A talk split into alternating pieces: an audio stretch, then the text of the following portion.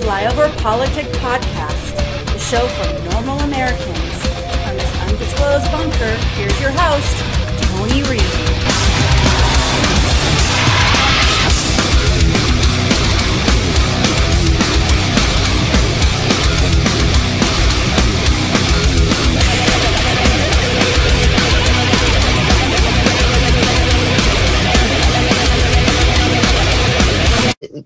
Show of hands? Do any of you feel like the economy has gotten better in the past year? All of you are saying no, even though the jobs picture is brighter, even though the direction of the economy and recovery is happening. Are you all concerned about rising prices and inflation? I go to the grocery store now, I'm, I'm paying double the amount that I was paying, um, you know, even a few months ago. Uh, everything's gone up.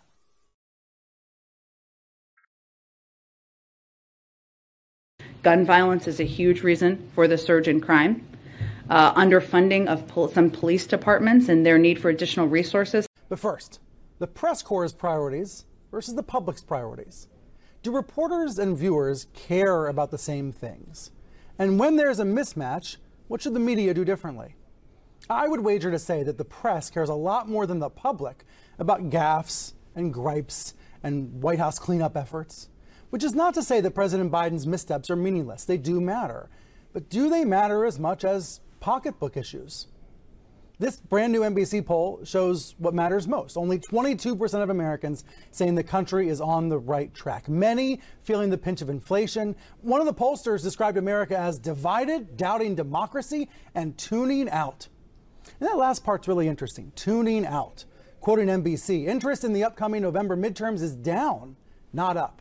People aren't paying attention to what might happen 10 months from now. They're tired, they're demoralized, some are just tuning out the news. Sunday morning, So today's topic is misinformation. Brian Stelter sees how one school is fighting back.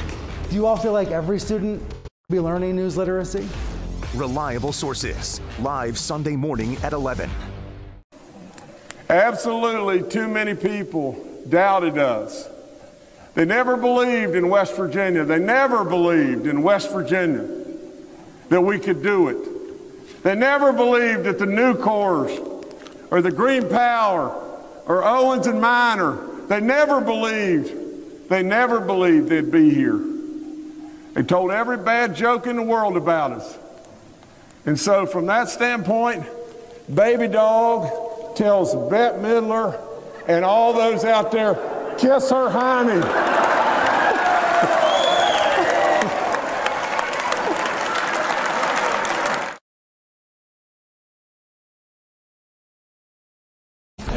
What do you think President Biden inflation that? Do you think inflation is a political liability? That's a great asset. More inflation. Stupid son of a bitch. And welcome back to Flyover Politics Podcast. It is, what the hell is it? It's the 6th of February, year of our Lord 2022. Yeah, I'm just getting over COVID. Ain't that some shit? So last Saturday, I wanted to get a thermometer. and remember, I'm vaxxed, supposedly. I was supposed to get my booster in December, and I called the army, but they didn't have shots. Plus, it's equity, and I'm a retiree, so I couldn't get my booster. But by then, I didn't really think I wanted to get a booster because we pretty much were seeing it doesn't really matter, and it really doesn't matter because a lady was in Lowe's, and since the COVID 19 crisis, Lowe's is one of the few places I actually wear a mask because I always see people in there that are sick. And when we first started the lockdowns, I remember going to a Lowe's and there were probably 5,000 people in this Lowe's. Nobody was masked. Nobody. And that's back when I took the pandemic really serious. I remember writing the mayor and saying, "What the fuck? Small businesses got to be closed right now." But you've got Lowe's with about two thousand fucking people in there. Nobody's masked. Staff's not masked. Nobody's masked. I thought we we're supposed to be masked. And me and the wife stayed away. Of course, that's when we, you know, it's the initial. Everybody's dying. It's like Ebola. We're all gonna die. I didn't wear my mask. Wearing it at work, part of the job. Had to have come in contact with people with COVID before now. I just had to have. But I never got it. And this lady is whooping coughing. And I held my breath and walked past her, got what I needed, and then I walked a different way so I wouldn't go back through her wake. But that's all I needed. Come Monday night, I got diarrhea like you wouldn't believe. So I think I got the flu and I go to work on Tuesday, but as the day goes on, I am fucking sick. Like really sick. And so the wife drags me out Wednesday because I called out of work and of course I had to report it. So now I'm going on COVID and I test positive. and then begins the journey. I didn't leave the bedroom till yesterday. Um, I gotta admit, it's all backwards. Like today is the first day I have a little dry cough, but I think it's all the cold medicine. But it was a weird illness. I mean, you know you're sick, but I've been sicker, is the weird thing. And we shut an economy down for it. I mean, I've been a lot sicker. I, I've had stuff that, hold on a second, my computer's acting weird. Um, I've had stuff that, you know, I was in, like, had to go to the hospital for. But it doesn't come like they say it's supposed to come. You know, I, I didn't get a bunch of boogers until like day four. Um, I want to say Thursday night, Friday night. I literally was just, I went through two boxes of Kleenex, just boogers. And I never really got a chest thing, but I started using Mucinex the moment I got sick. Um, Monday, my chest felt weird. But once again, you're thinking you're going to cough. You think you're going to have all these symptoms that they talk about, but I didn't get any of them. Um, so basically, it was just a low grade fever that finally popped uh, Wednesday night. I had a low grade, like 99. Um, I think the highest I ever got to is 100, but I didn't get it like people I've heard has got 104. A lot of boogers, fatigued, didn't want to eat anything. Uh, haven't lost my taste. I can still taste stuff and smell stuff. But I felt like garbage. And my wife, bless her heart, didn't want to get COVID, but I kept telling her if I got it, you probably already had it. Because we were kissing and hugging, you know, Monday and Tuesday before I went to work. So she clearly had it, but she didn't want to believe it. So she locked me in my room. And then she got sick Thursday. Um, Thursday, she popped a fever. Her fever broke that night. And now she is uh, laying in bed sleeping. She has just a heavy duty duty cough, and she just started to get boogers, but she never got the diarrhea, and, and uh, has really bad body aches. And simultaneously, while this is going on on the other side of the coast, Matt O, my bro, got it, and his is like my wife's, a lot of pain and some congestion and a fever. But um, you know, it really pisses me off.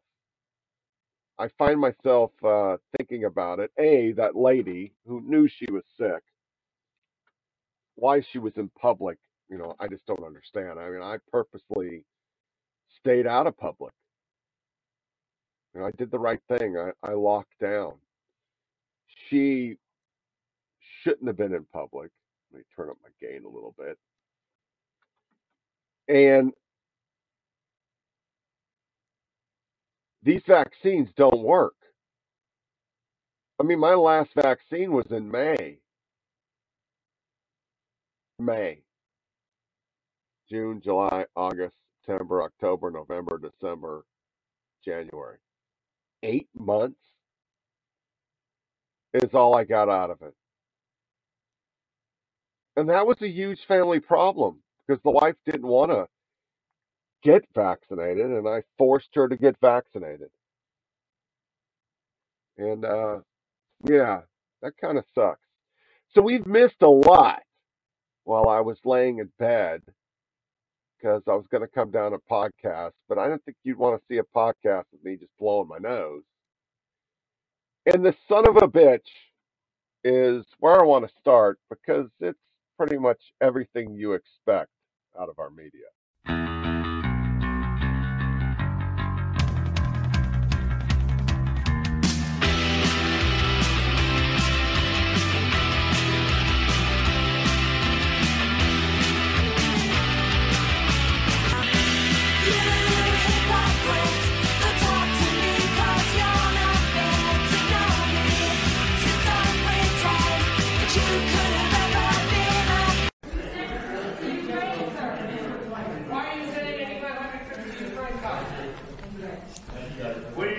Do you think President on inflation then? Do you think inflation is a political liability? That's a great. More inflation. What a stupid son of a bitch.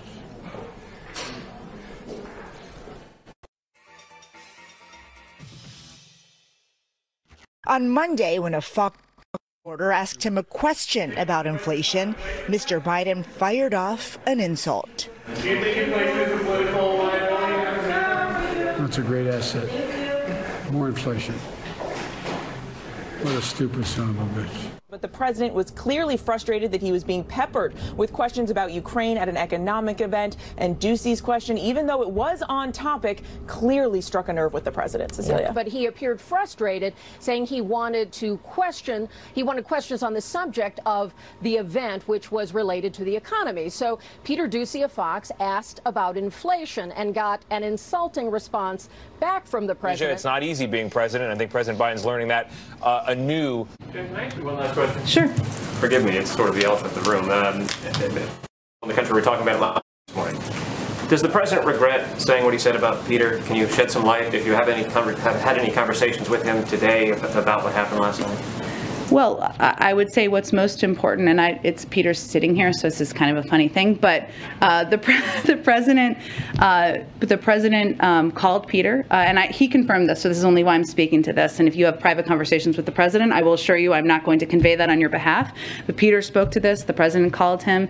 Uh, he conveyed uh, to him that it was nothing personal, man, and also acknowledged that all of you are going to ask him a range of questions. Uh, so I think that speaks for itself. Uh, thank you, everyone. Hopefully, I did that justice. That's, uh, can, can confirm. Person familiar. Person familiar. okay. We only do on the record stuff here, Peter. Thanks, everyone. Have a good rest of your day. Okay, so the big, the big story, the big sort of media story is Joe Biden being caught on a hot mic saying this to a reporter who is from Fox and was asking about inflation. Let's listen. Will you take questions on inflation then? Thank you. Thank you Do you all. think inflation is a political liability? That's a great asset. More inflation. What a stupid son of a bitch. Little context, Brian Stelter, right? Mr. Doocy there is sort of a thorn in the side often of Jen Psaki, of President Biden. Uh, in the end, though, the president called him to apologize.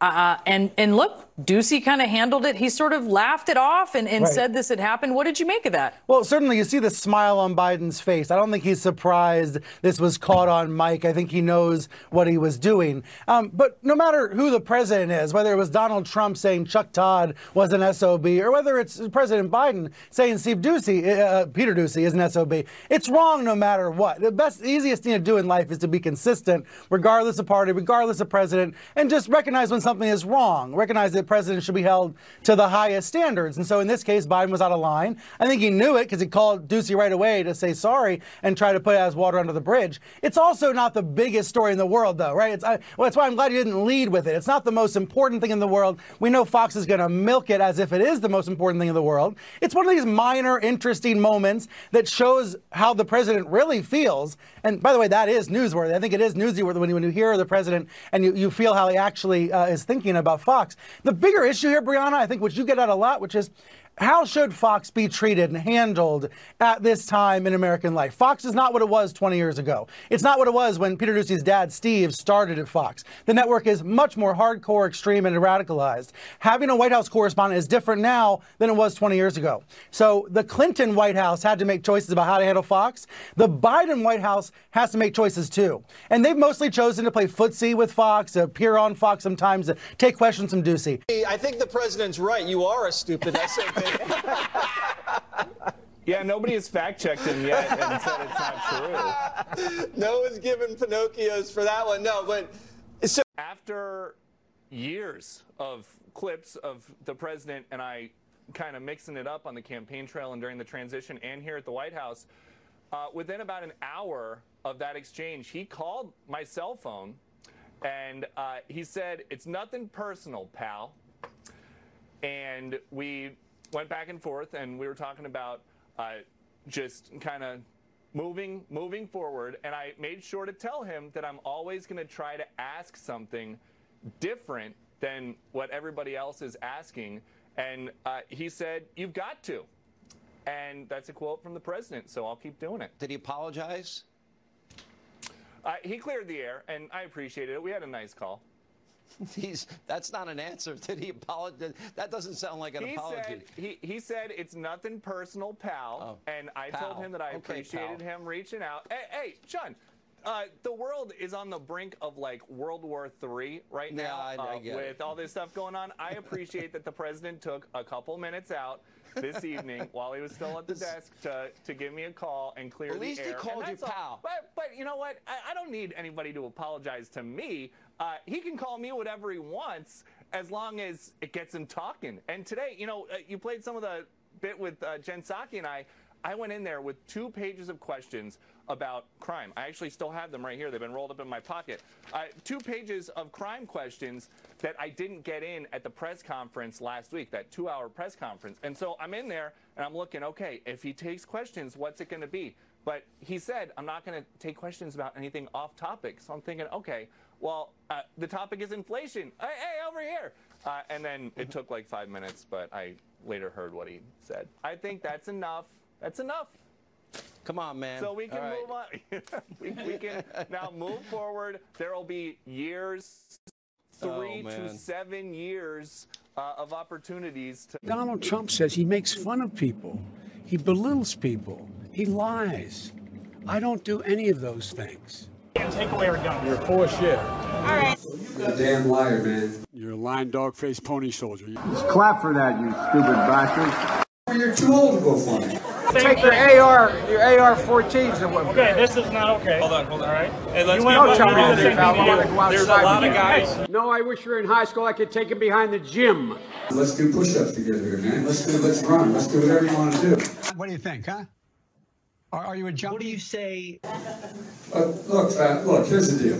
Wait, wait, wait, wait, wait, wait. Let's- Extend it. Wait, wait, wait, wait, wait, wait, wait, wait. Oh, you're getting nervous, man. But Biden quickly became agitated when Fallon didn't agree to support him in the caucuses. We got to stop building and replacing pipelines. You got to go vote for somebody else. All right, thanks. You should vote for Trump. You should vote for Trump. I did not expect to be told to leave to go vote for somebody else and then to be lectured about. And then he presses on Fallon's chest, pokes him with a finger, and finally grabs his jacket with two hands. It was not appropriate interaction for anybody. I mean, if I'd done that to him, the security would have been all over me. Now, now, no, shush. Shush.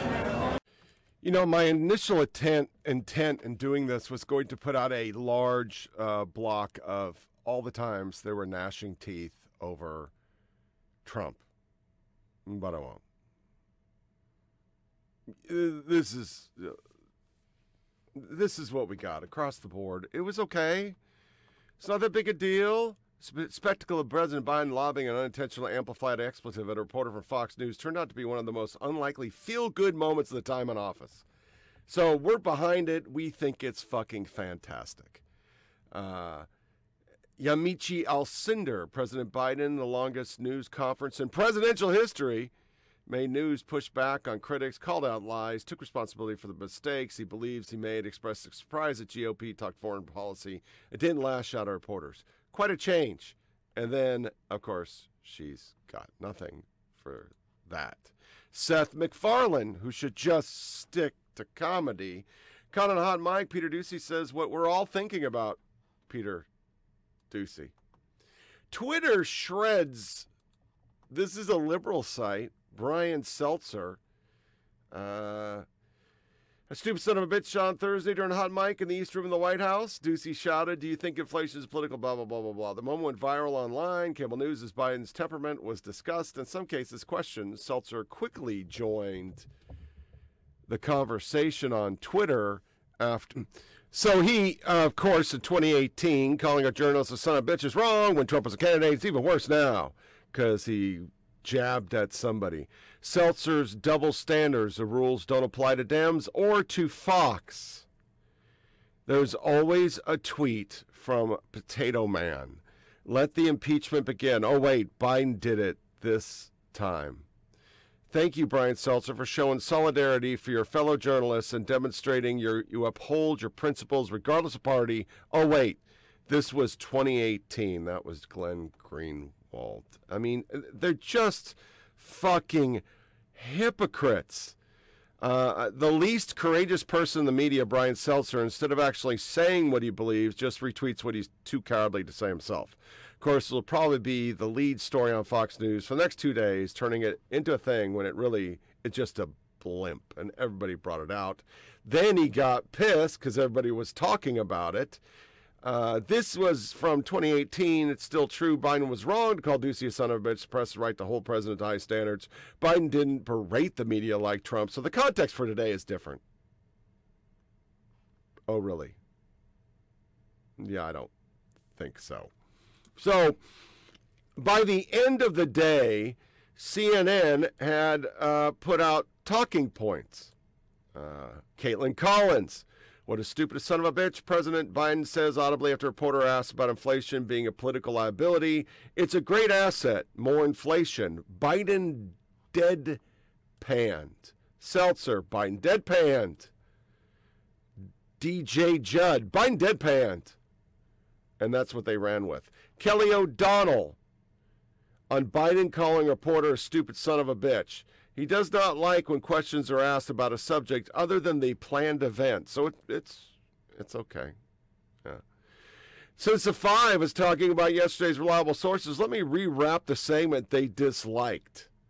During the commercial break, Keith Campbell described it as a fear filter. That's a great way to put it. And Fox uses this fear filter on an array of stories, presenting things in the scariest possible way. And this is once again crisis chirons. Let's let's play it. Newsletter this week. It felt like Fox went up another notch this week when it came to how they described crime. And yes, there is a crime problem, Yeah. but the way it's described on Fox, you'd be afraid to leave your house. Yeah, two two points, Brian. One, as Fox is describing uh, these cities as apocalyptic hellscapes, uh, their executives this week decided they announced that they're going to be holding two major events, one in New York City and one in Los Angeles over the next few months. So that's one. The, uh, the executives obviously don't believe what they're selling to their audience. And, and two is, like you said, there is a kernel of truth to what they're saying. That, There always violent, is. violent crime is on the rise. Um, I kind of think of it as By like, some metrics, in Sure, some in ways, there are also some very scary, Sure. specific stories that get a lot of attention. It, it, I kind of think of it as a Instagram filter, Brian. You know, you start with a real Uh-huh. image, and then you take the filter and you pump it up a, a thousand percent. And what, what you're left with is is distorted. It no longer reflects uh, reality. Uh, it started as an accurate portrayal of something, but it, the end result is totally different. It's no longer an accurate portrayal of reality. And I think that's what Fox's coverage uh, with crime really is. Yes, there is an issue in some places, um, but what they're presenting to viewers is not accurate. Instagram filter, that's going to stay with me. That's the perfect way to describe it. And then, Catherine, Do they even watch their network? I mean, seriously, do they even watch their fucking. S- S- Jim Acosta, I still have marks on my back from standing up to Trump. Hmm. Here's his latest on his show. Virginia's new governor is asking neighbors to tune in, uh, excuse me, to turn in other neighbors, not for criminal activity. No, it all stems from the GOP's latest culture war obsession. In office than uh, less than two weeks, and Governor uh, Glenn Youngkin has already set up an email for parents to report teachers for teaching quote divisive subjects, about his concerns over race and history. We're going to get critical race theory and other inherently divisive teaching practices out of the schools. And this tactic of pitting citizen against citizen is not just happening in Virginia. Recall the anti abortion law in Texas that the Supreme Court has allowed to remain in effect. It allows anyone to sue another person for helping someone seek an abortion in the state. It, in fact, it seems Republican leaders have gone all in on dividing the country in many ways. Uh, Molly, um, you know, I, I seem to remember Glenn Youngkin campaigning in a fleece vest in Virginia. He was running as a different kind of Republican. I was told there was going to be a vest uh, not a Soviet style police state across the Potomac from Washington. Yeah, it's really weird. He was elected, at, you know, he wouldn't let Trump come and campaign with him. He sort of pretended to be this kind of non Trumpy Trump. And then as soon as he got in there, he started, you know, taking away masking in Virginia public schools. He started with these uh, teacher hotlines where you can rat out your teacher. I mean, he's really that Goomba loses to Inspector freaking Gadget. 299,000 people watched him. Their viewership is so bad that everybody beat him. And then before we hit the money shot of what happened to CNN this week that you all know, but I got to play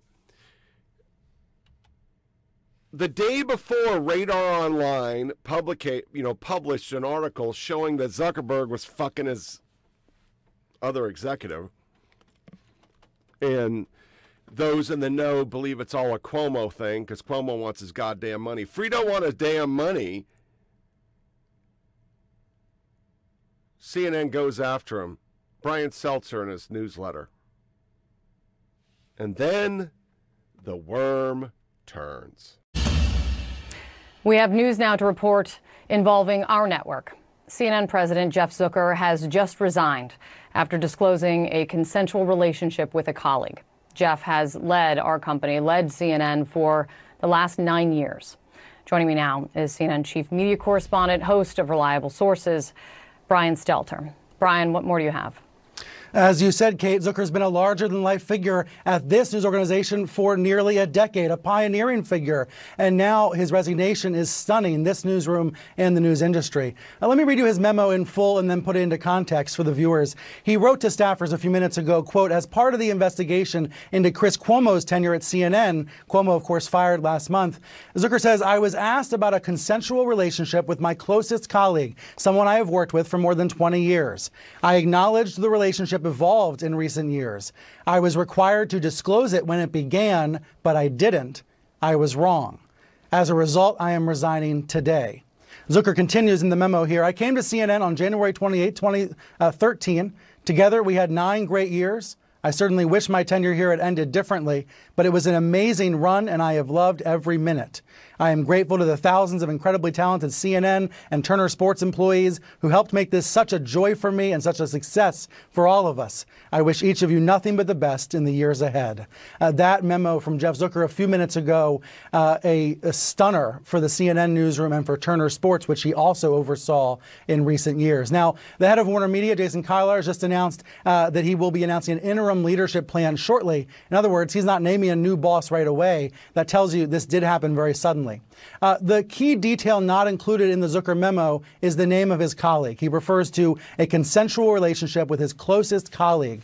Uh, that colleague is Allison Gollust, who is the head of marketing and communications for CNN and for Turner Sports. She has worked with Zucker for decades. They were together at NBC at the Today Show in the 90s, then at NBC Universal, and now at CNN and Warner Media. According to this memo, uh, um, according to the memo here, it was a consensual relationship that evolved in recent years, and that they and he did not disclose it, and thus that's why he's resigning. I've just received, Kate, while we're speaking here, a, a statement from Allison Gollust as well. As I said, Gollust, the top marketing executive for CNN, she's remaining with the company, and here's what she says: "Quote: Jeff and I have been close friends and professional partners for over 20 years. Recently, our relationship changed during COVID. I regret that we didn't disclose it at the right time." Uh, Gollust going on to say, I'm incredibly proud of my time at CNN and look forward to continuing the great work we do every day. So this is a, a scenario where uh, you have people uh, who are working together for a long time, uh, then they start a personal relationship, and because they're both acknowledging they did not disclose it at the time, Zucker saying he should have disclosed it right away. That is why he says he's resigned effective immediately. Kate, we both know uh, he uh, Jeff Zucker has been the rock for this organization. The last few days, he has not been on the morning editorial calls. Uh, some people even noticed and wondered uh, if something was amiss. I don't think anybody uh, saw this coming this morning, an announcement like this. But I think if Zucker was on that call this morning, I know what he'd say. He'd say, What's important at CNN is not the person at the top, it's the, the team we all play for. It's CNN as an organization. This news operation, so much bigger than any single person. And so the news goes on, but now without the top executive. Yep. Keep reporting the news. That's what he would say. Brian, thanks so much. Really appreciate Thanks. it. All right. Well, also, if you're Yeah. going to do this, then let's be truthful about it because the Holocaust isn't about race. No. No, it's Well, not about maybe race. ethnicity. Well, they no, consider it's Jews about a different but- race. But it's it's not about race.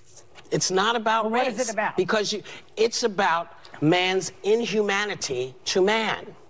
That's what it's about. But it's about white supremacy. It's well, about but going it's not, after it's Jews not and- about and, and gypsies It's- and but these are two Romans. white groups of people. Well, that How was do we, after black but people, how- too. Them as white. And they were but you're missing the point. You're Yeah. missing the point. Yeah. The minute you turn it into race, it goes down this alley. Let's talk about it for what it is. It's how people treat each other.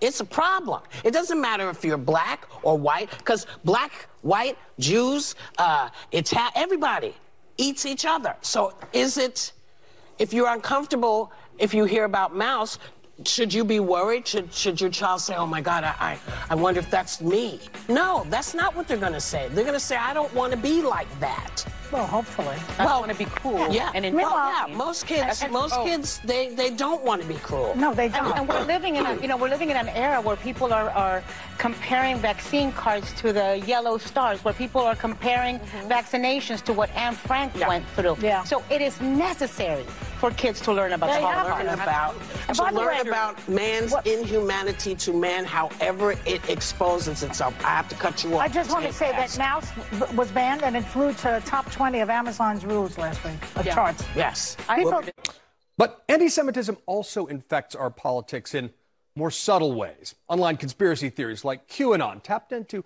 anti Semitic themes, from blood libel accusations to the belief that sinister groups of elites are secretly running the world. That's in addition to the negative obsessions with George Soros, parroted by folks at Fox News, or Marjorie Taylor Greene's belief that Jewish space lasers cause wildfires.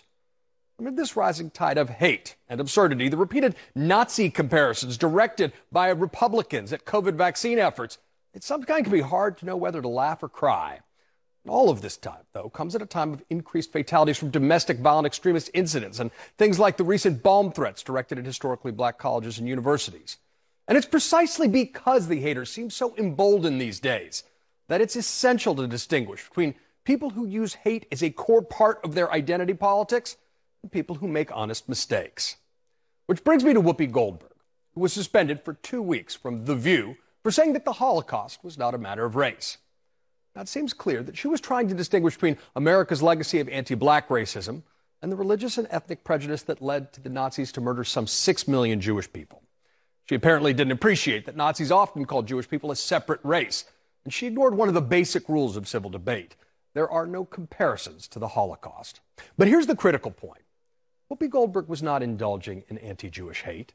She had no repeated history of making anti Semitic comments. In fact, quite the opposite. And when it became clear that her comments had crossed the line, she apologized repeatedly and sincerely. As ADL Jonathan Greenblatt explained on CNN, he didn't think that clumsy phrasing should be considered an irredeemable civic sin. So, what are the takeaways? Well, first, these viruses of group hate will only be defeated when we all take them as a personal insult, not to our tribal identity, but to our common humanity. Second, that some historic tragedies are not like anything else. The Holocaust is the Holocaust, just as slavery is slavery. Third, and finally, in order to build the broadest possible coalition to confront bigotry, we need to distinguish between poorly chosen words and those that are repeatedly designed to promote division and hate. Right now, President Biden is in the air. He is on his way to New York City, and this trip is all about his plan to cut back on gun violence in cities across this country. New York City saw a nearly 38% increase in all crime in January compared to the same period last year. NBC's White House correspondent Mike Memoli is in New York. He's here in the Big Apple. Mr. Memoli, I'll start with you there. Uh, first of all, welcome back to New York. The White House uh, sharing some Good new details. here. Sharing some details about this gun violence reduction strategy, as it's being called. Uh, going to be a big part of messaging heading into the midterm elections. Mike, what, what do we know about what the president plans to say today? Well, Craig, there are really three pillars to the president's crime strategy that he's eager to talk about here in New York today. First is what you mentioned, not just uh, increasing funding for police, but really doing everything that they can to bolster resources for law enforcement across the board. The second has to deal with trying to tackle some of the root causes of, of crime. That's in community intervention programs, rehab programs for formerly incarcerated individuals. And then he's going to be joined by the Attorney General Merrick Garland here to focus on some of the new announcements coming out of the Justice Department efforts that they're taking uh, to try to ramp up enforcement, especially of ghost guns. As you can probably hear some of the, the circus around me here, Craig. What the president understands, as you can tell from the charge rhetoric behind me, is this is going to be a really big issue in the midterm elections. And what the president is eager to try to do is model behavior for many in his party. This is a president who is going to be more through his uh, uh, optics today than through the substance of what they're announcing, demonstrating to Democrats how to really run on this issue in the midterm elections, Craig. Mike Memoli, uh, for us there. Mike, thank you. Thank you so much, Mike.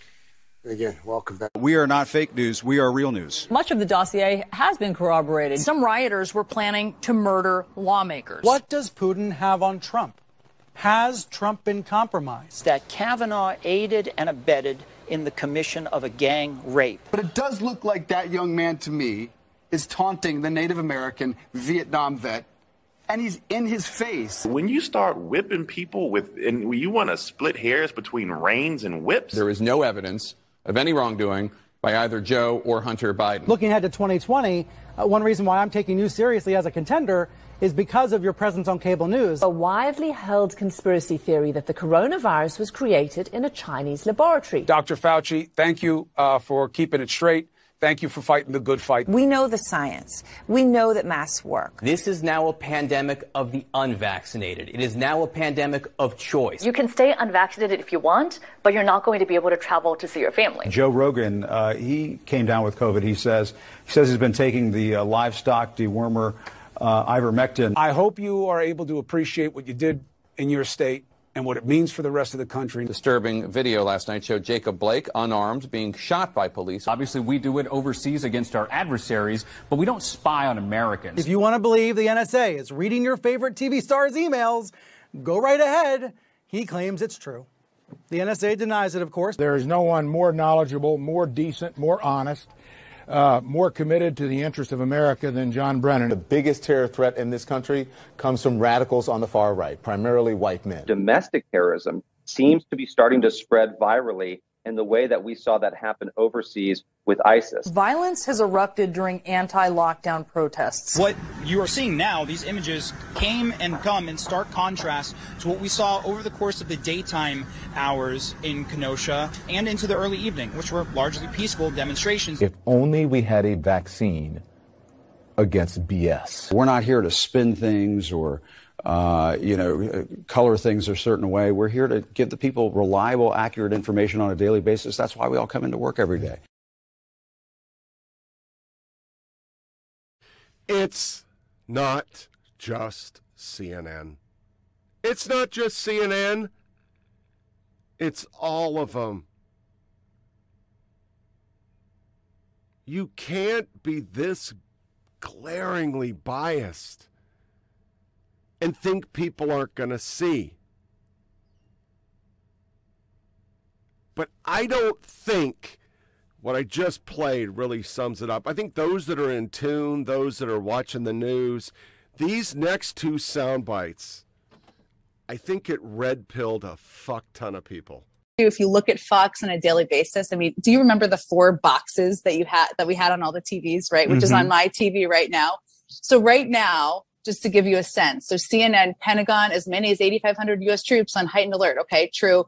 Same on MSNBC. CNBC is doing their own thing about the market. And then on Fox is Jeanine Pirro talking about soft on crime consequences. I mean, what what does that even mean, right? Um, so there's an alternate universe on some uh, coverage. What's scary about it is a lot of people watch that. Quite a mouthful there. Um, so you said actions such as these suggest otherwise. Suggest meaning that they suggest they're not interested in talks and they're going to go ahead with some kind of a. What action are you talking about? One, the actions I've just pointed to. Uh, the What fact, action? What- The, the fact that Russia continues to engage uh, in disinformation Well, uh, you know, campaigns. you made an allegation that they might do that. Have they actually done it? Uh, what we know, Matt, is what we what I have just said that they have engaged in this activity, Well, uh, in this in what- planning hold on a activity. But but let me let me because because obviously this is not this is not the first time we've made uh, these reports public. You'll remember that just a few Well, weeks I- ago. I'm sorry. you- Made, made, made, what report public? if you'll let me finish, I will Okay. tell you what report we made Okay. public. Uh, we told you a few weeks ago that we have information indicating Russia also has already prepositioned a group of operatives to conduct a false flag operation in eastern Ukraine. So that, Matt, to your question, is an action that Russia has already Well, taken. It's an action that you say that they have taken, but you have shown no evidence to, to, to, to confirm that. And I'm going to get to the next question here, which is, what is the evidence that they? I mean, this is like crisis actors, really. This is like Alex Jones territory you're getting into now. Um, what evidence do you have to support the idea that there is some propaganda film in the in in the making? Matt, this is derived uh, from information known to the U.S. government, intelligence information that we have declassified. I think you well, know. okay. Well, where where is it? Where where is this information? It is intelligence information that we have declassified. Well, where is it? Where's the declassified information? I just delivered it. No, no, you made a series of allegations and Would statements. you would you like us to print it out the topper because you will see a transcript of this briefing that you can print out for That- yourself. That's not evidence, Ned. That's you saying it. That's not evidence. I'm sorry. What would you like, Matt? I, I I would like to see some proof that you that that, that, that, that you can show that that Matt, you have that, been that, that shows you- that that, that you- shows that the Russians are doing this. Ned, I've been doing this for a I know that was my point. as- you as- you as have you, you, know. you have been doing this for quite a while. You know I that when we declassify intelligence That's right, information, I we do so in, in a in means Iraq. we do And I- so and- we do so with an eye to that- protecting sources and methods. Is not going to fall. I, I remember a lot of things. So where, where where is the declassified information other than you coming out here and saying Matt, I'm sorry you don't like the format, uh, but we have it's not the declassified. format, it's the content. I'm sorry you don't like the content. I'm sorry It's you. I I'm sorry like you are doubting the information that is in the possession of the U.S. government. No, I, what I'm telling you is that this is information that's available to us. We are making it available to you uh, in order uh, for a couple reasons. One is to attempt to deter the Russians from going ahead with this activity. Two, in the event we're not able to do that, in the event the Russians do go ahead with this, to make it clear as day, to lay bare the fact that this has always been an attempt on the part of the Russian Federation to fabricate a pretext. Yeah, but you don't have any any evidence to back it up other than what you're saying.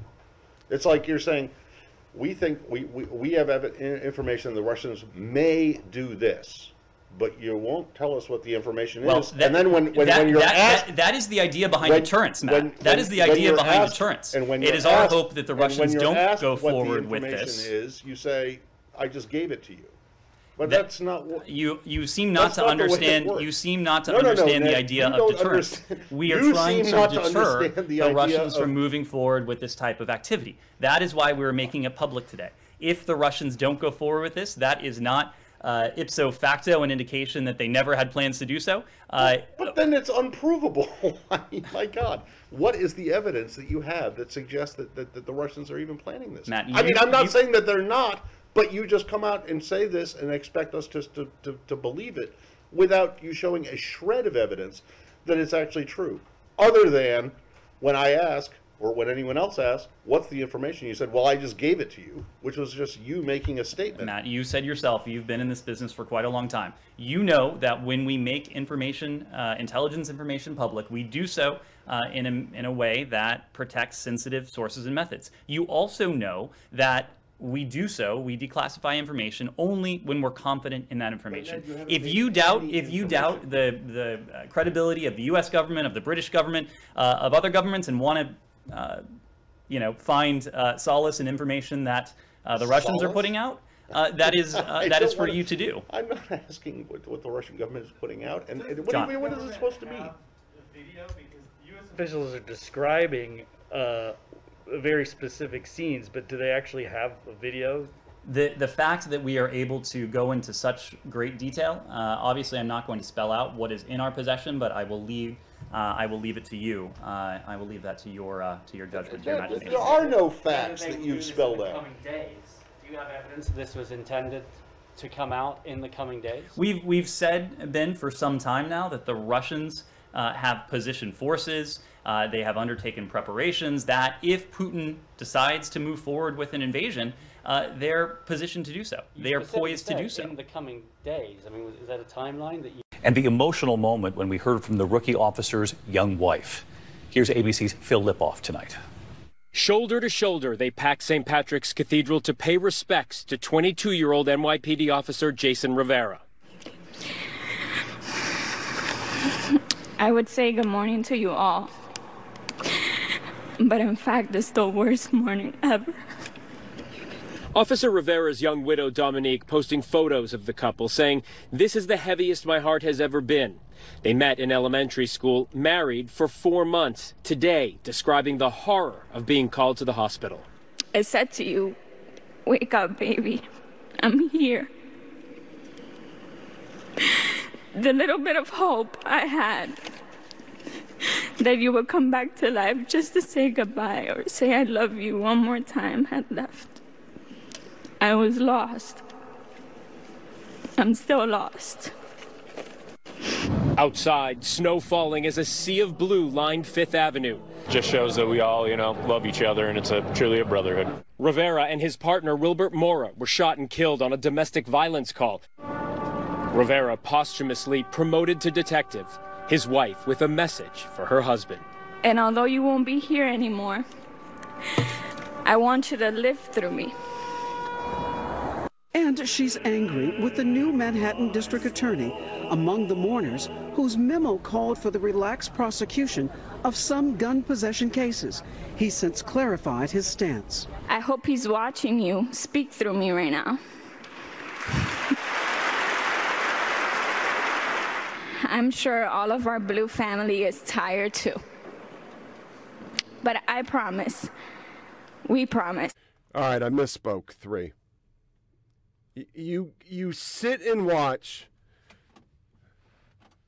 Peppermint fucking Patty yuck it up about crime. Just yuck it up. It's all fun and games. When every American is being affected by it. Even here where I live, crime's up. It's it's out of control. It's a revolving door. You can do whatever the fuck you want. You're back on the street. And then the State Department, and believe you me, a lot of people saw that soundbite. And the way that guy, and I know it's a long soundbite, but the way he acted, this was the stuff we said George Bush was bad for, and WMDs, and the same people who said Bush lied, people died, are now just a I said it, fuck off. And then the slain officer's wife. I played the sound the the bit of how many people every news covered that.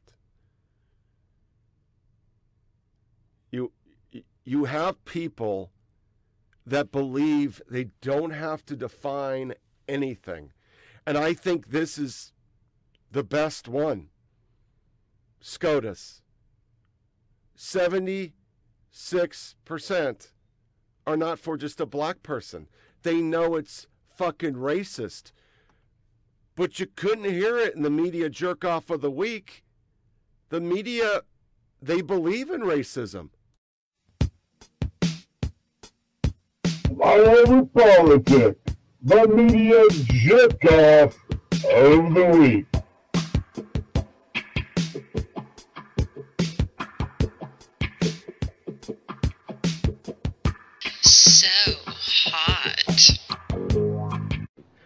Nonetheless, I, I confess I'm a little uncomfortable at fronting that identity, putting that identity up front. And I think universities have learned that as they seek diversity, they should treat the whole person.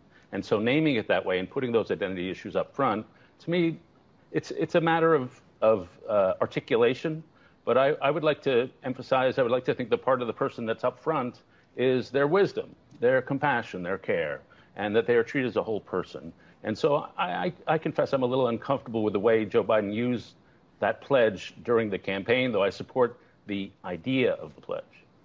Jonathan, would it be better for the president to have said the, the first thing that matters is wisdom? Um, well, that's what he said in his um, in his remarks yesterday.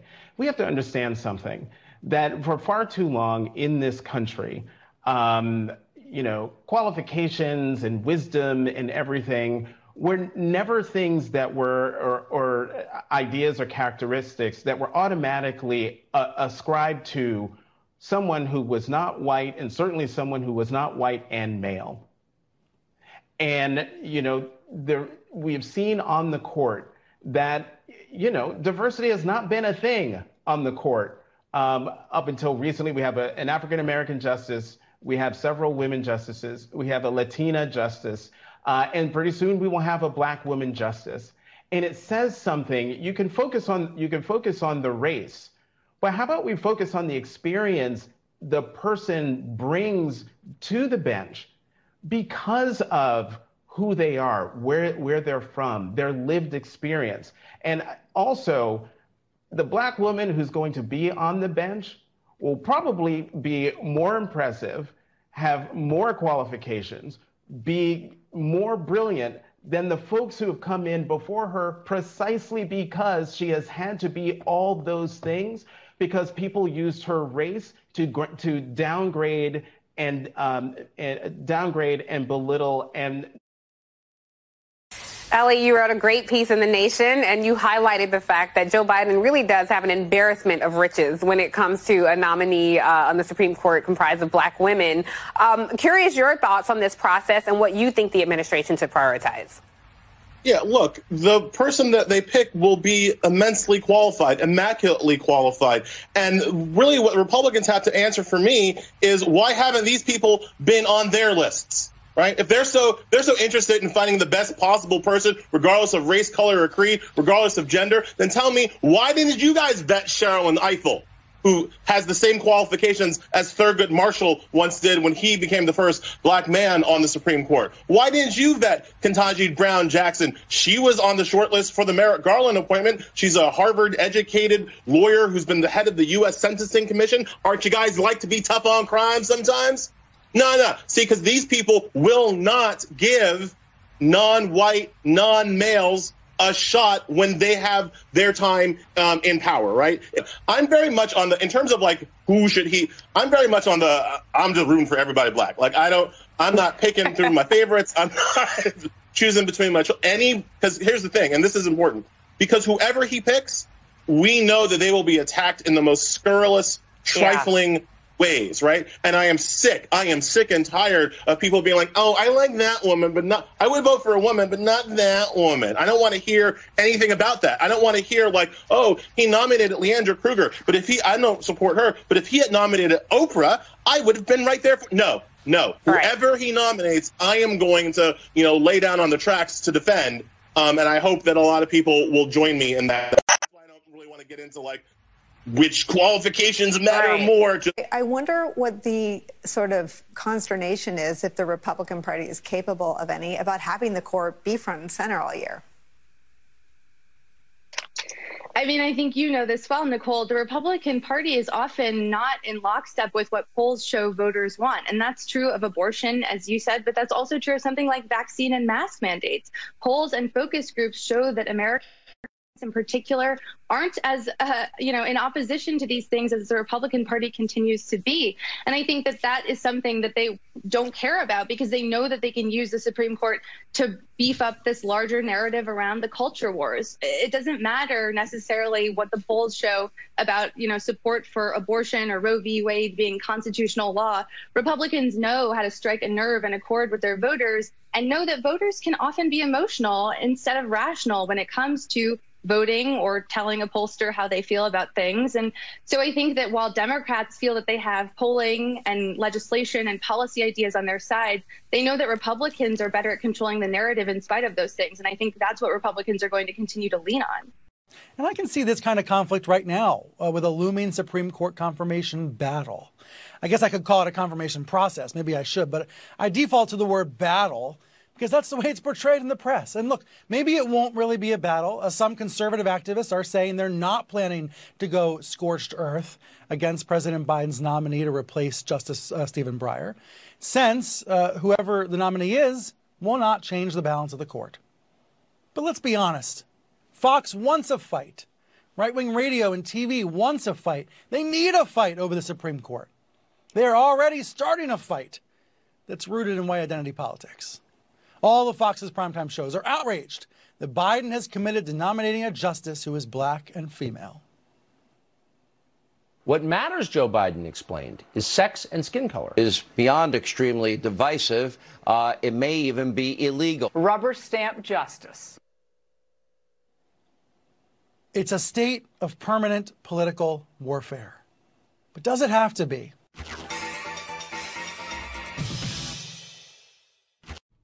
You can't do that. I don't care how woke you think America is. You can't, and, and they're going to blame the GOP. They're going to try their same stuff. Fox's fights over SCOTUS rooted in white identity politics. White identity politics. You're the identity politics people. You are. That's why you're hiring a black lady just because she's black and she has a vagina. If you could have found a woman with a dick who was black, that would have been the pick. Because it's all you guys care about. The whole world is falling down. And this is what the media went with this week. That's all they care about. He's going to get a black lady in SCOTUS. Well, unfortunately, one of the Dems is now super sick, like non COVID. So they better hope that uh, those RINOs back him up, which they probably will, because he's going to go with the South Carolina lady, and of course Lindsey Graham is going to jump right on it.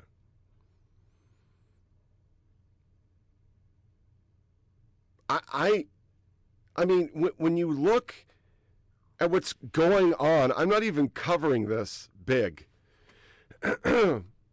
GoFundMe doing that, which they now rescinded They've gone back on it. My God. So, a trucker convoy, Trudeau goes into hiding in America because those evil people were coming towards him. And a GoFundMe comes up, so you just take the money. You just take the money and you're just going to reappropriate it to whoever the fuck you want, like one legged tranny black kids or some shit.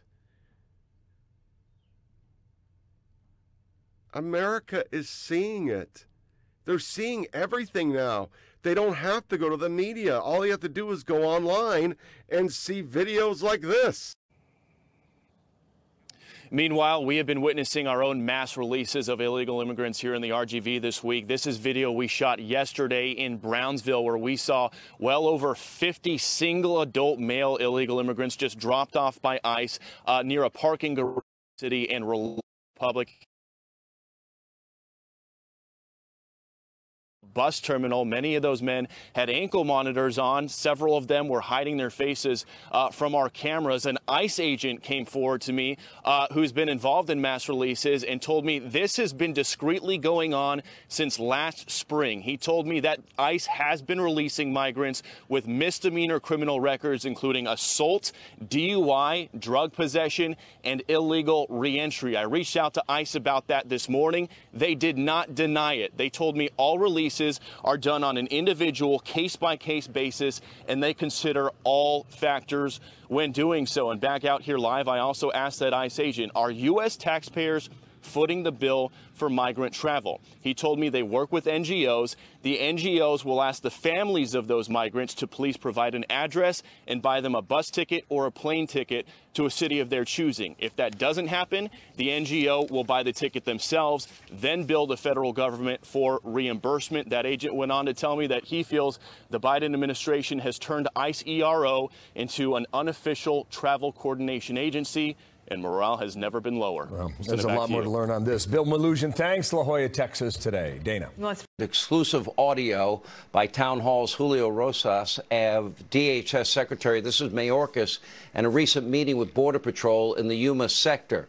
It didn't go particularly well. Now, Julio's reporting that one agent even turned his back on the secretary amid his total disregard for the rule of law. Take a listen to this. Every time something important comes here, uh, we rush out we have 50 more buses that come in and they take as many people out of here as they can. You guys keep saying you want to see how it really is down here. Why do we keep sending as many people out of here, out of here as we can before they get here? It's not really showing what it is. I'm not, I'm not exactly sure I follow. Sorry. So in TPC, this whole area back here, before you come down, before anybody comes down, a senator, doesn't matter. They bust as many people out here as they can to whatever other sector. It may appear that people are trying to showcase that everything's hunky dory.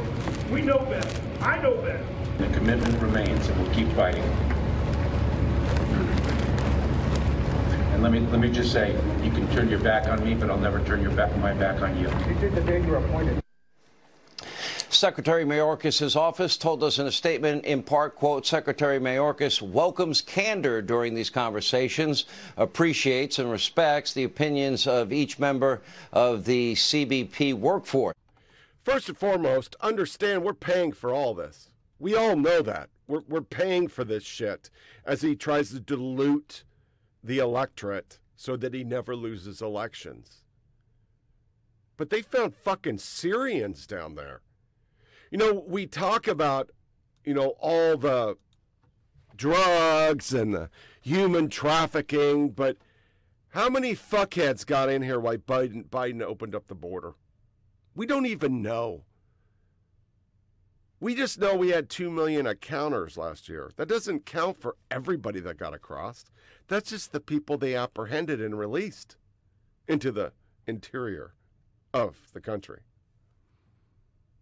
I mean, really think about that. That's an insane amount of people. Some statistic statistics put they only get about 60%. So that's another million motherfuckers that came across. Eh, we don't care.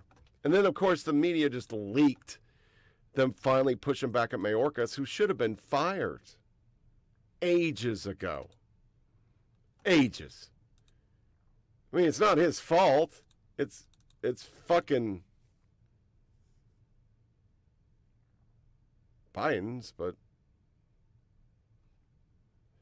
so for some levity, I, I gotta play this. Hello, it's Nancy. Thank you for the opportunity to share some thoughts with you, our VIPs, our volunteers in politics, in our ongoing engagement for the people. Thank you for being a constant source of new, fresh ideas and political activism to help Democrats deliver and to defend democracy.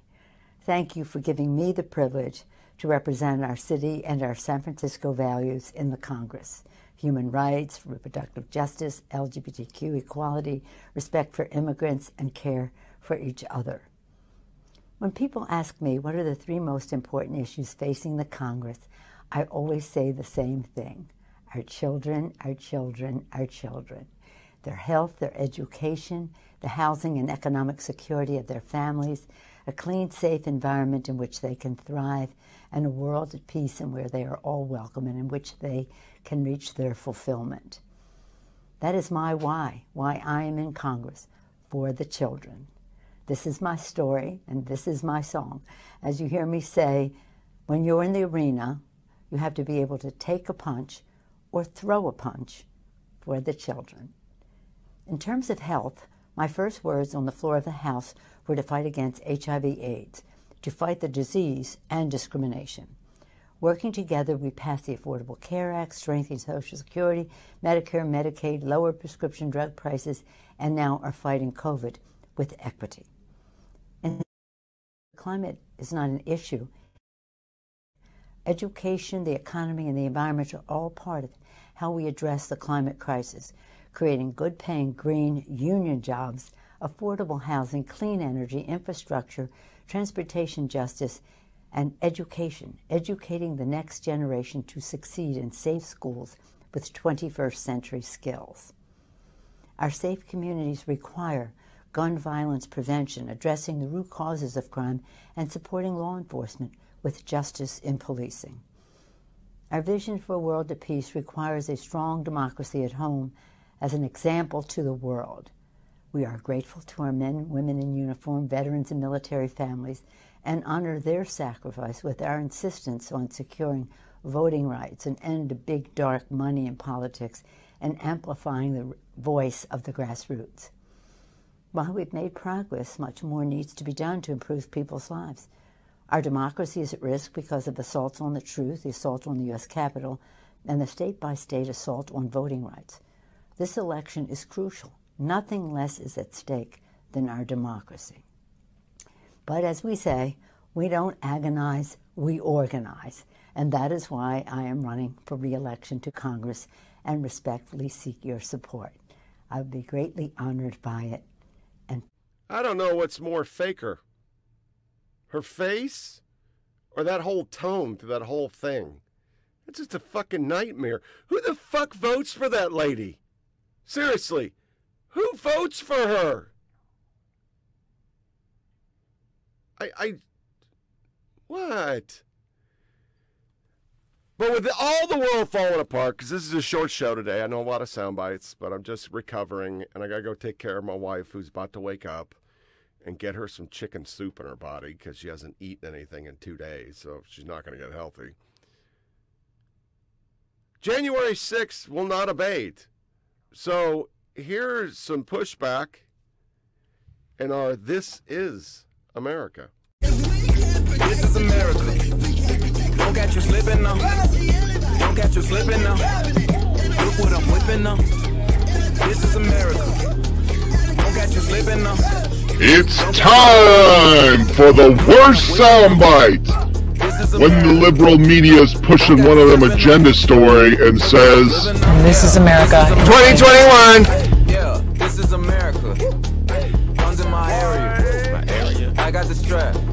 Think that it can be debated whether or not Maus is appropriate for eighth graders. I, I, think that, that that's okay. Maybe it should be reserved for high schoolers. But the problem is, is that this isn't a one-off. This isn't an isolated incident.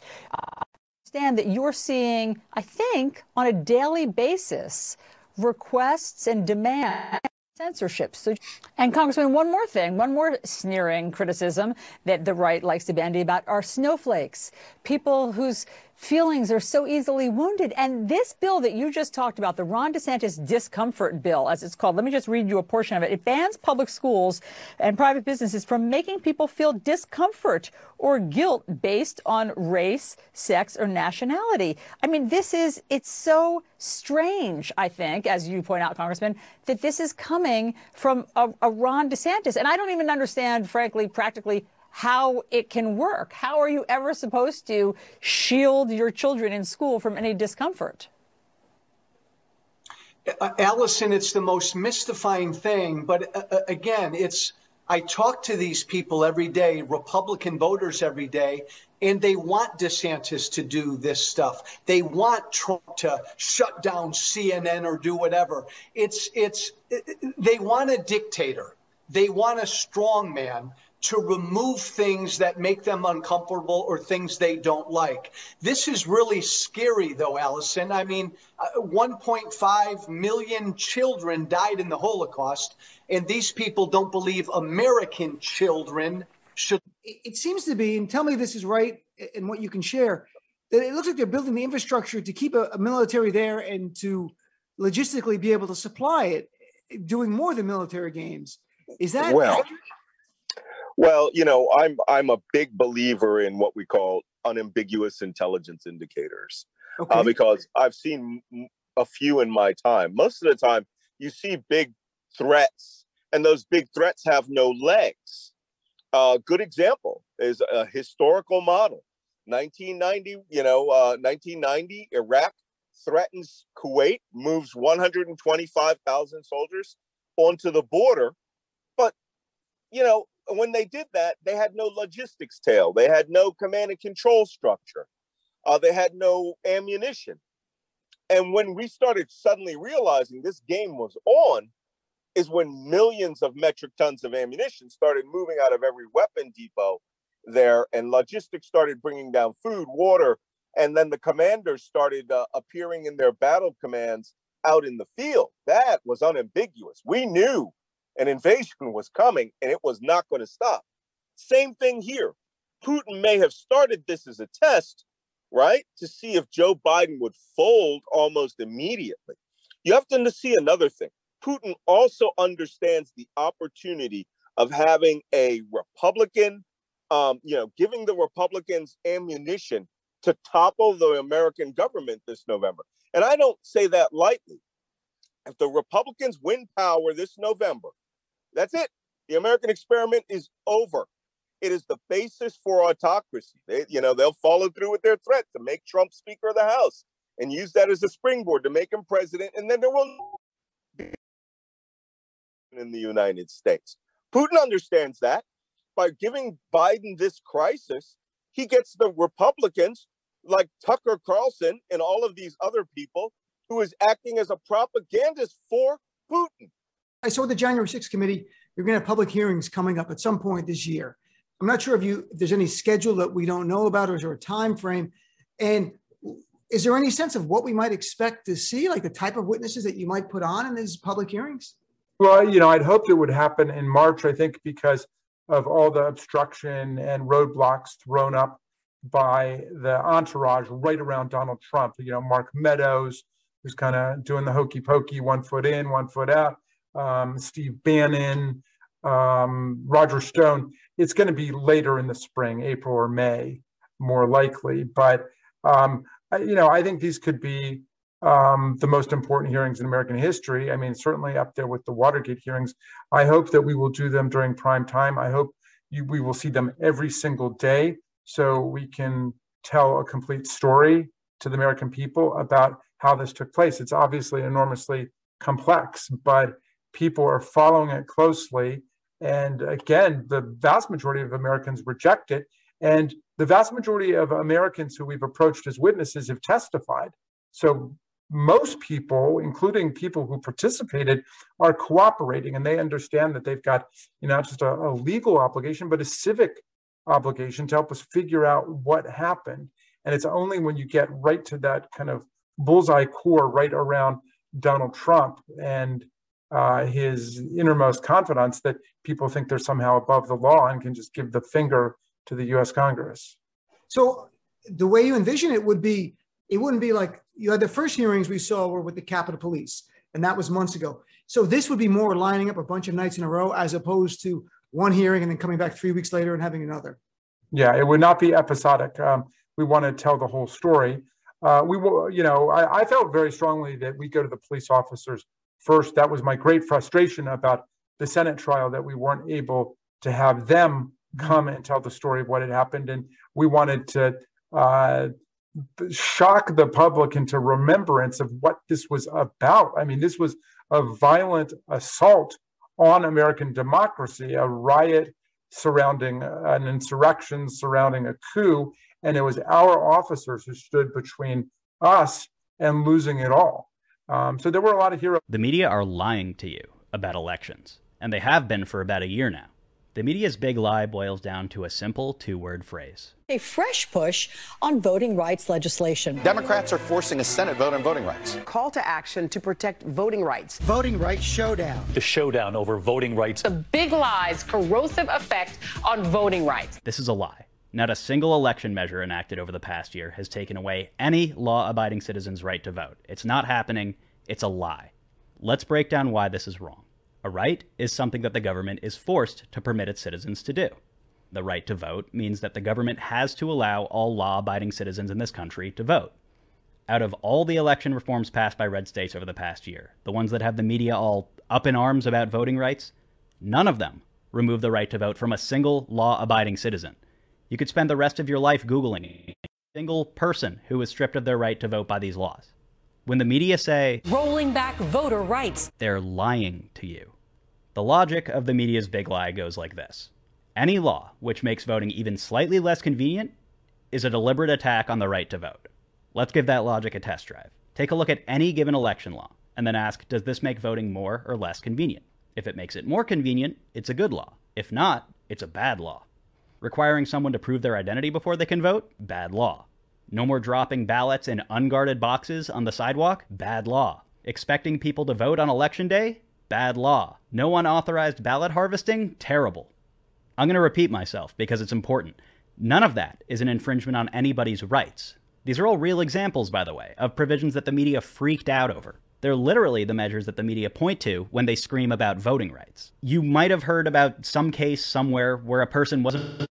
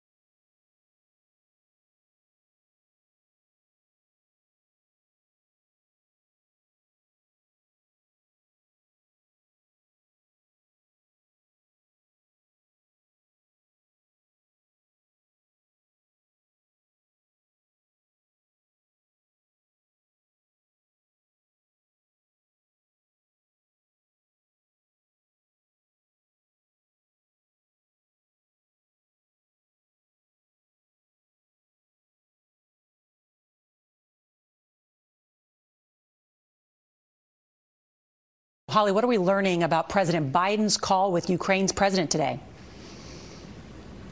Well, Nora, a source tells CBS News tonight that uh, Ukraine's President Vladimir Zelensky asked the U.S. to dial back its rhetoric on an imminent invasion because he does not want panic here in Ukraine.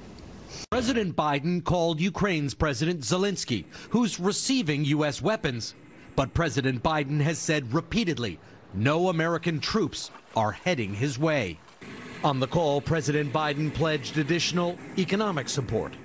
David, President Biden speaking to President Zelensky of Ukraine tonight, reaffirming America's uh, support, willingness to respond decisively if Russia invades Ukraine. Although we do know the two presidents have very different views on how likely that is. And I have to say tonight, after a long few weeks of diplomacy, there's no sign this crisis is easing.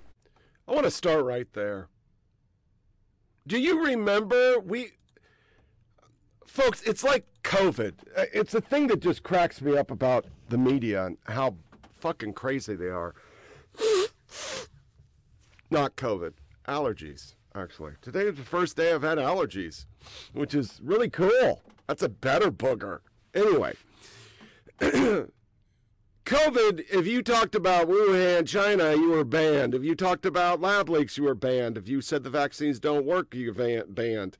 If you said anything about anything, you were banned and you were chastised. If you don't want to wear a mask, you were banned.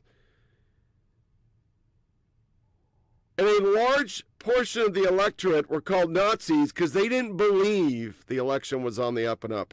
We haven't even had the election, and these two fucking asshats I've already questioned it because they know they're going to lose. They, they just know they're going to lose. Jonathan Turley had a great, great article. The other big lie Democrats fuel doubts over the legitimacy of the coming election. Napoleon Bonaparte once observed that history is a set of lies agreed upon. The problem today is that there's a little agreement on which what the lies mean when lies attribute to attribute to one party are being used by the other party to achieve the same goal. For months, Biden, Democratic politicians, and the media have hammered away at Trump's big lie of the 2020 election. They insist that former President Trump began months before the election plant a false narrative that change, changes in election laws were part of an effort to steal the election. However, in the last few weeks, Biden and others are pushing their own big lie, in quote, that state election laws are now being changed to steal the 2022 2024 elections. What is most striking is how these claims are detached from the actual laws themselves, the power of this claim being based entirely upon its reputation rather than its foundation. After the 2020 election, some of us expressed skepticism over the claims of widespread fraud, but waited to see the evidence presented in court. The evidence never materialized, and when I predicted an effort to challenge the electoral vote two days after the election, I wrote that calls to challenge the certification of election were unfounded, factually and legally. Now it's the Democrats and some of the media are declaring a plot to steal the 2024 election due to electoral changes in red states. The changes are being used as an excuse to federalize election in the United States, an area that has been largely left to the states. Indeed, these laws are portrayed as such as an attack on democracy itself. Biden embraced the rage politics that fueled the hysteria surrounding these laws. Last week, CNN White House correspondent Stephen Collinson denounced a nationwide effort by GOP run states to make it harder to cast ballots and easier to steal elections. The statement was telling. In responding to Trump's big lie, the Democrats and many in the media are doing something remarkably similar by claiming these laws are an effort to steal the coming election. He then breaks down all these laws do is stop mass mail in voting and ballot harvesting, something Democrats used to stand for. And then this week, unbelievably, he actually said that.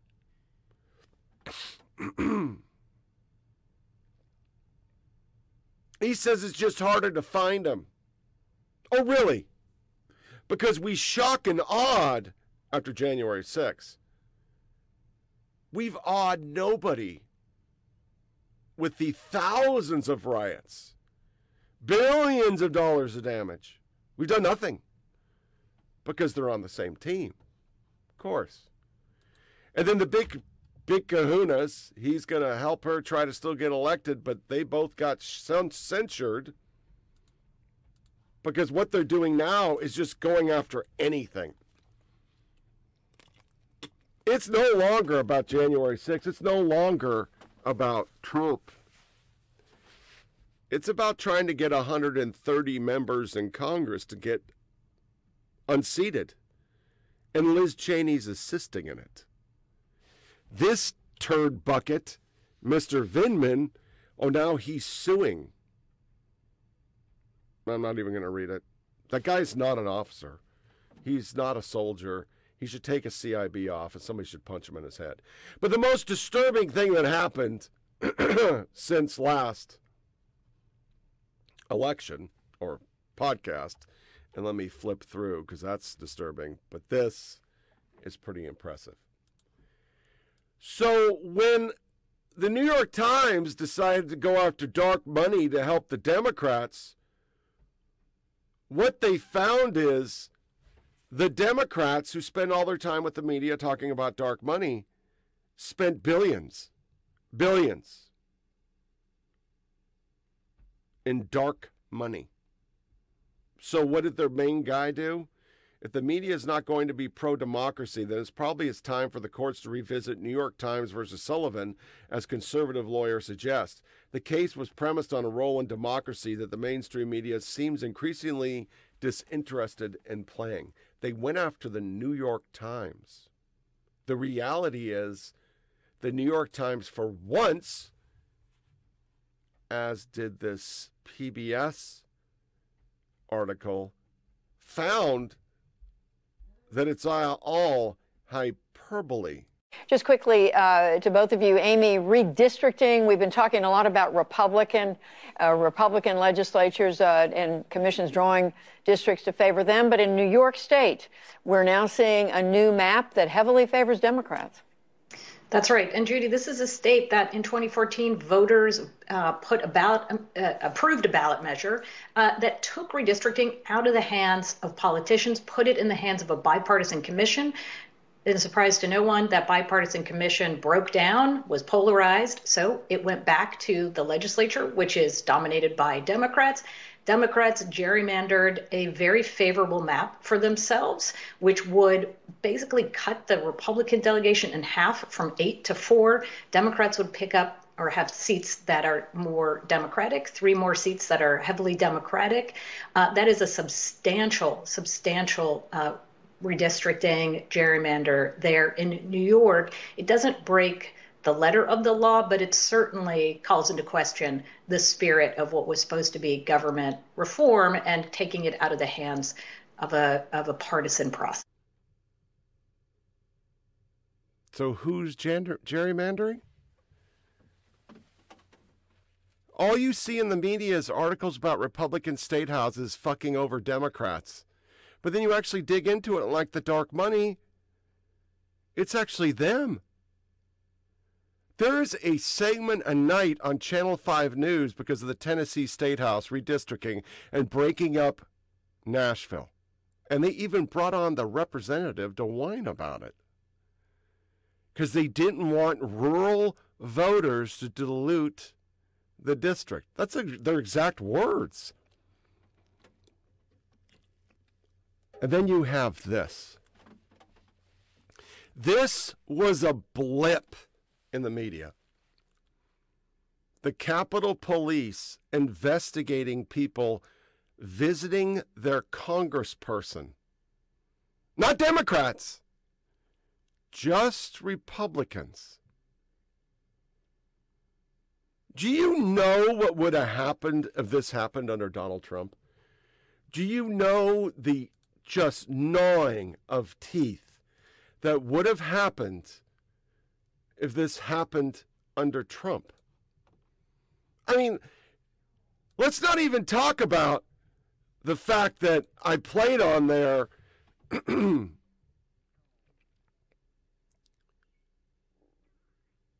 Ukraine telling him to, to ramp down his shit and that the Re- Ukrainian president is correcting Biden on what's really happening. Let's not talk about that. That was an impeachable thing. Questioning election, impeachable thing. We impeached Trump over all sorts of shit that Biden did, and we're not doing it now. Isn't that interesting? He was going to destroy the very foundation of democracy. And here they are laughing about crime. Just whatevs. Whatever. I mean, I used to all the time uh, cover the March for Life, and, and I haven't covered it lately. But since we have a little time, this is how CNN covered it. At this hour, protesters are gathering in Washington for a large anti abortion demonstration. It's a march held annually since the Supreme Court's landmark decision Roe v. Wade. But this year, organizers are expecting the rally to be a historic one since the right to an abortion is more in peril than ever before. The Supreme Court considering more than one case this term that could effectively ban a women's women's access to safe and legal abortions. Tomorrow is the 49th anniversary of Roe. Let's get over to CNN's Joe Johns with more on this. Joe, there's no mistaking this is a pivotal moment for a woman's right to choose. That's absolutely right. And uh, just to sort of underscore what you said a minute ago, it's been since 1974 they've been holding this march.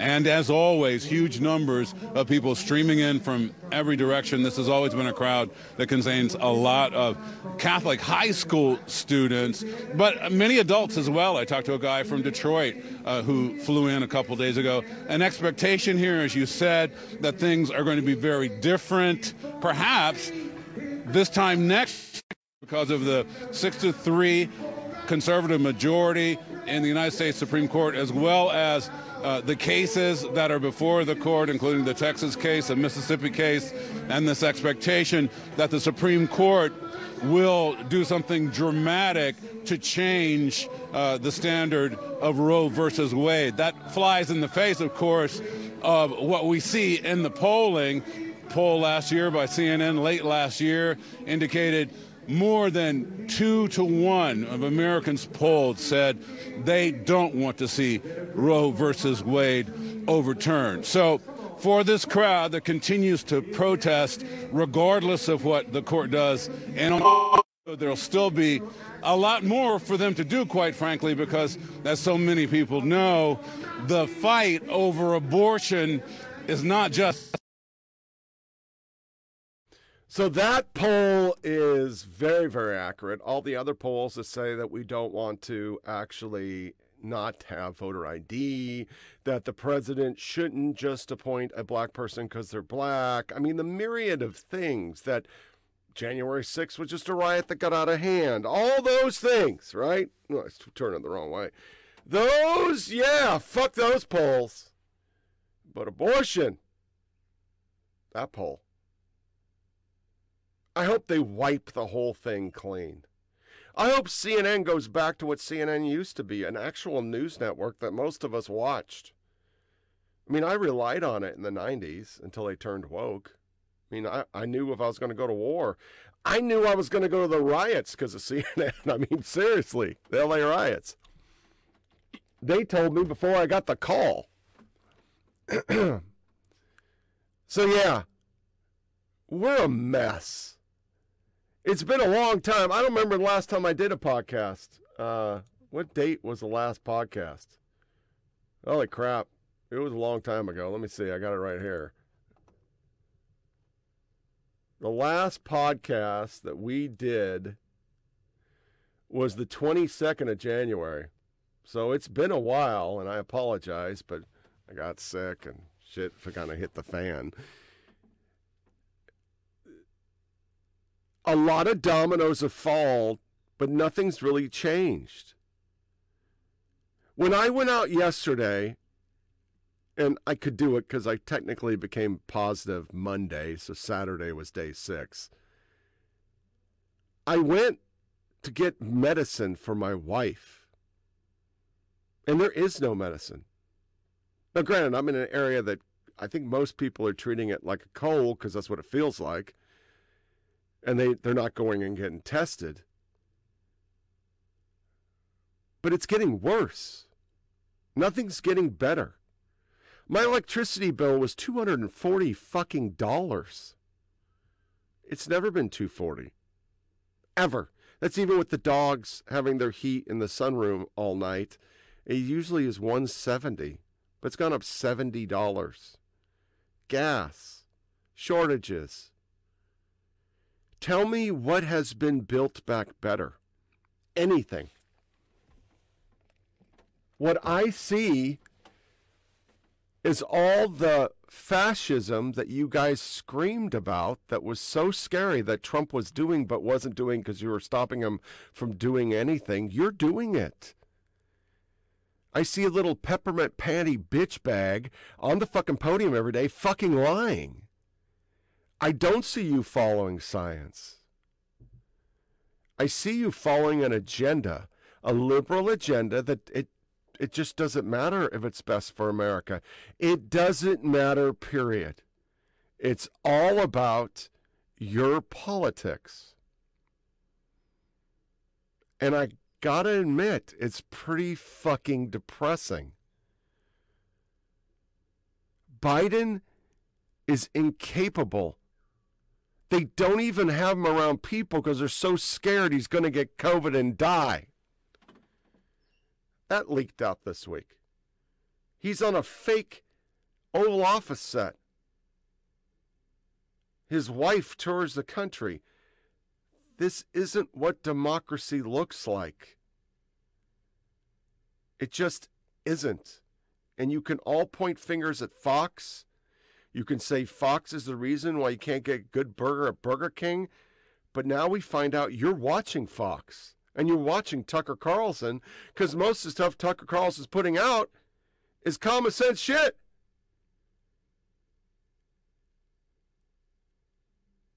I do not know how many fucking interviews I've seen of people saying, I didn't leave the Democratic Party, the Democratic Party left me. But somehow, some way, Biden believes if he stays with the far, far left, he's going to be okay and get reelected. The way he looks, he won't even be alive in 2024. The man looks horrible. I had COVID and I look better. Well, I don't look great. Beard's kind of fucked up. You know, what are you going to do? So, this wraps up another episode of Flyover Politic Podcast. Please share this with your family and friends. Go to foppodcast.com. You can find the video and the audio of all the shows we've done. I really apologize. There hasn't been a lot of shows. Uh, just couldn't get downstairs. Thought it was best just to stay in my little hole so I didn't get the dogs or whatever. I don't know.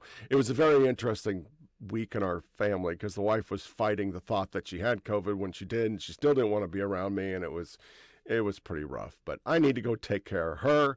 I'm going back work tomorrow. I have Friday off, so our next show will be Friday. And hopefully, then I'll actually have a format and it'll be a little more interesting today. But I thank you if you did listen to this. And I can honestly say now that I've had it, shame on them. Shame on all of them. COVID's just a really bad cold. It's a bad one. I'm not I don't want to get it again. I mean, it sucks, but you have to actually realize you're not going to die. And I think for my wife, when I got COVID, she thought I was going to die because the media have done such a fear job. But all of a sudden, after day two, I started going, this is just a cold. It's a really bad cold. You feel like shit, but then your body fights it off. It's not a death sentence. So shame on them for making us all think it was. Those 800,000 people that have died, it's super sad. But I bet if you looked over three years, 800,000 people have died of the flu. Shame on them. Y'all take care out there. Talk to you Friday. Thank you.